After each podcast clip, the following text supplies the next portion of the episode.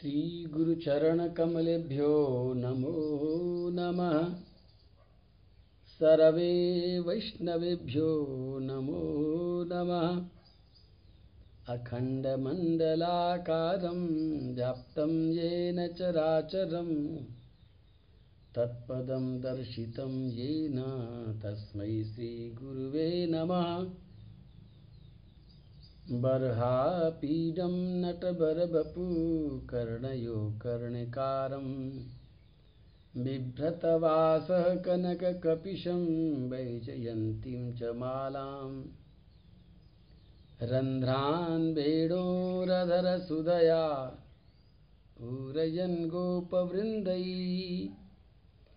वृन्दारण्यं स्वपदरमणं प्राविशद्गीतिकीर्तिः प्रेम से बोलो। राधे कृष्ण राधे कृष्ण कृष्ण कृष्ण, राधे राधे राधे श्याम राधे श्याम श्याम श्याम, राधे राधे। सवेदधातु पदवीं परस्य दुरन्तवीर्यस्य यो मायया सन्ततयानुवृत्त्या। भजेत तत्पादसरोजगन्धम् वास्तव में भगवान की लीला को कोई नहीं समझ सकता। कोई जान ही नहीं पाता है। लेकिन फिर भी भागवत के प्रारंभ में पहले स्कंद के तीसरे अध्याय के अड़तीसवें श्लोक में सूत जी महाराज ने एक बहुत सुंदर बात कह दी कि वास्तव में भगवान की लीला को, भगवान के पराक्रम को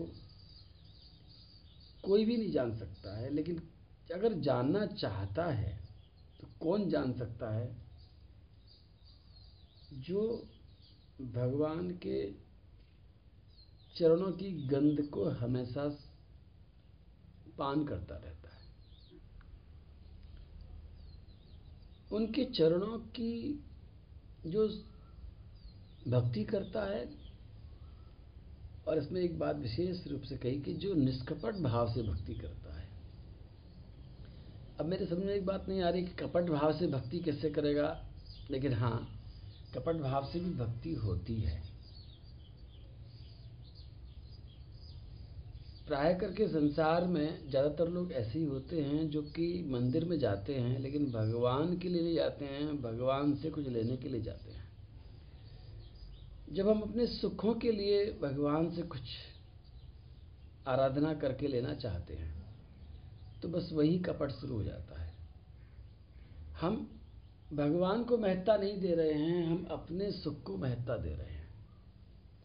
जो अपने सुख को महत्ता देगा, जो अपने सुख को सब कुछ मानेगा, और अपने सुख के लिए ही भगवान से प्रीति जोड़ेगा, वो व्यक्ति कभी भी भगवान की इस माया को पार नहीं कर पाएगा। लेकिन जिसने अपने आप को समर्पित कर दिया, अगर सुख चाहिए तो सुख लेने के दो तरीके हैं। एक तरीका है कि हम अपनी प्लानिंग से सुख लें, भगवान से कह करके कि भगवान हमारी ये प्लानिंग है और अब आपसे प्रार्थना कर रहे हैं। क्योंकि भगवान सब कुछ है। जैसी तुम्हारी श्रद्धा होती है, भगवान वैसा ही तुम्हें दे देते हैं। लेकिन मैं तुमसे कहता हूँ कि अगर ऐसा हमने किया है तो हमने भगवान को छोटा बना दिया।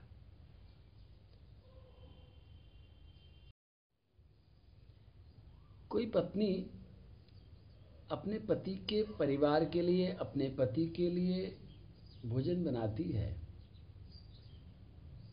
और शाम के समय जब वो अपने भोजन की, बनाने की मेहनत को गिना करके, उसके बदले में जब वो कुछ लेना चाहती है, पति तो बहुत उदार होगा, वो दे देगा। वो कहती है कि आज मैंने बहुत मेहनत करी है, आज मुझे तीन सौ रुपये की साड़ी चाहिए। पति बिल्कुल तीन सौ की नहीं, वो साढ़े तीन सौ की साड़ी ला के दे देगा। लेकिन तुम जरा सोच करके बताओ कि क्या वो बड़ी फ़ायदे में रही है। वो साड़ी तो ज़्यादा की भी ला के दे देगा। हो सकता है पत्नी आगे चल करके अपने रेट बढ़ाने लग जाए, पाँच सौ रुपये मांगने लग जाए। हर छोटी से छोटी चीज़ के भी वो रेट लेने लग जाए। और पति के पास अनाप शनाप हो तो वो देने भी लग जाए।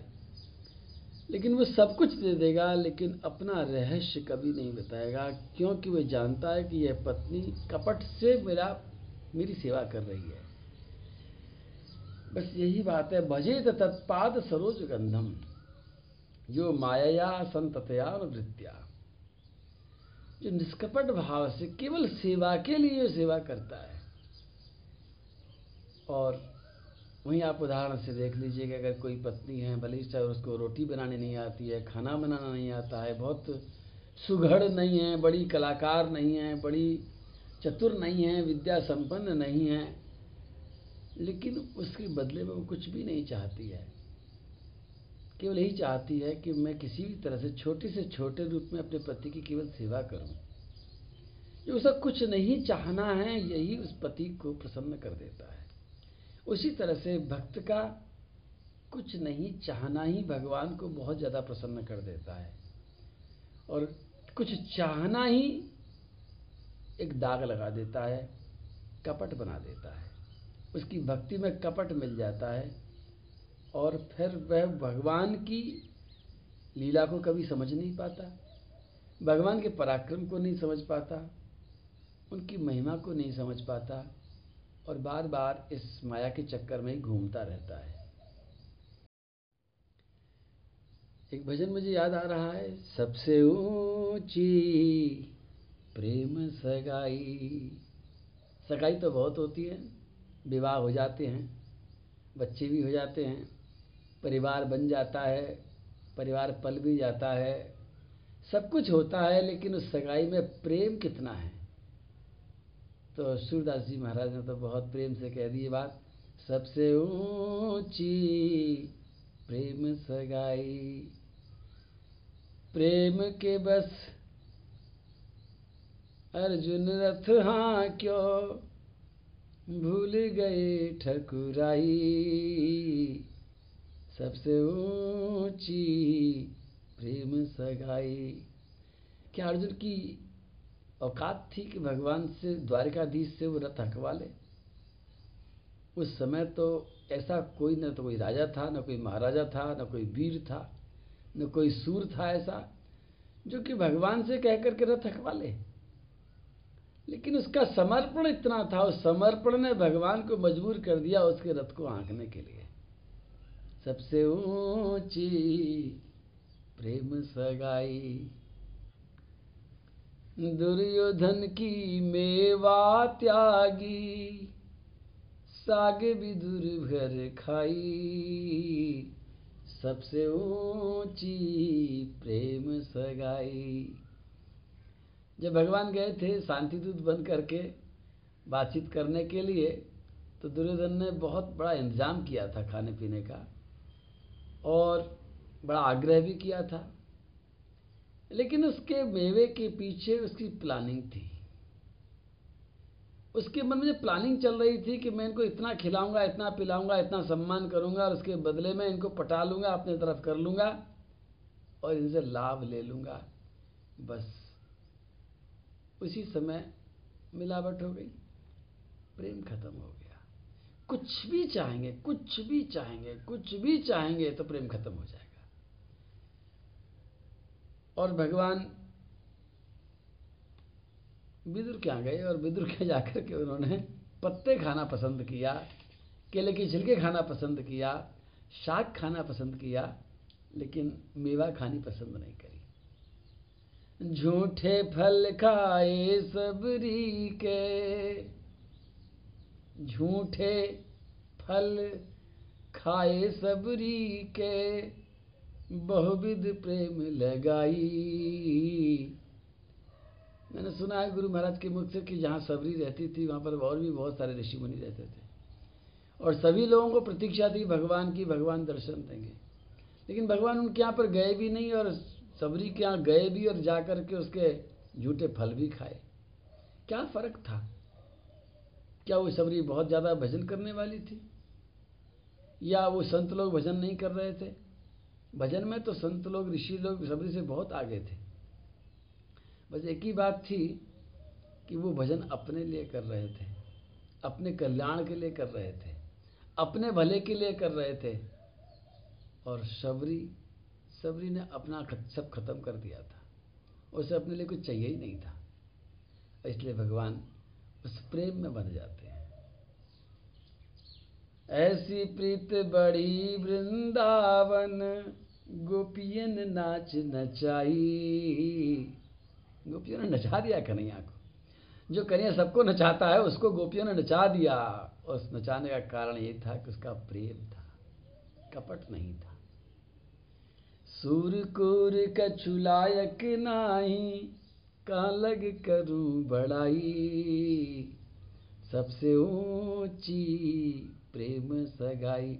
सूरदास जी कहते हैं कि मैं तो बिल्कुल लायक नहीं हूँ, बिल्कुल कुत्ते की तरह हूँ। मैं कहाँ तक बड़ाई करूँ? पर ये बड़ाई भगवान की कर रहे हैं और साथ साथ में इस प्रेम की बड़ाई कर रहे हैं, शुद्ध प्रेम की बड़ाई कर रहे हैं कि जो भगवान के चरणों में, चरणों की बार बार बात आती है कि भैया बिल्कुल नीचे से नीचे आ जाओ। भगवान के मुँह का भी लालच नहीं है। भगवान के हाथों को छूने का भी लालच नहीं है। भगवान के अंगों में श्रेष्ठ से श्रेष्ठ हैं, भगवान के नयन कमल हैं, भगवान के हस्त कमल हैं, भगवान के होठों की लाली बड़ी सुंदर है। लेकिन वक्त कहता है, मुझे वो सबसे मतलब नहीं, चरणों में ही मैं तो ठीक हूँ। मुझे कुछ नहीं लेना है। और इसी बात से भगवान बहुत ज़्यादा प्रसन्न हो जाते हैं। बोलो, कन्हैया लाल, की जय। राधा रानी, की जय। गिरिराज महाराज, की जय। जय जय श्री राधे। राधे कृष्ण राधे कृष्ण कृष्ण कृष्ण, राधे राधे। राधे श्याम राधे श्याम श्याम श्याम राधे राधे।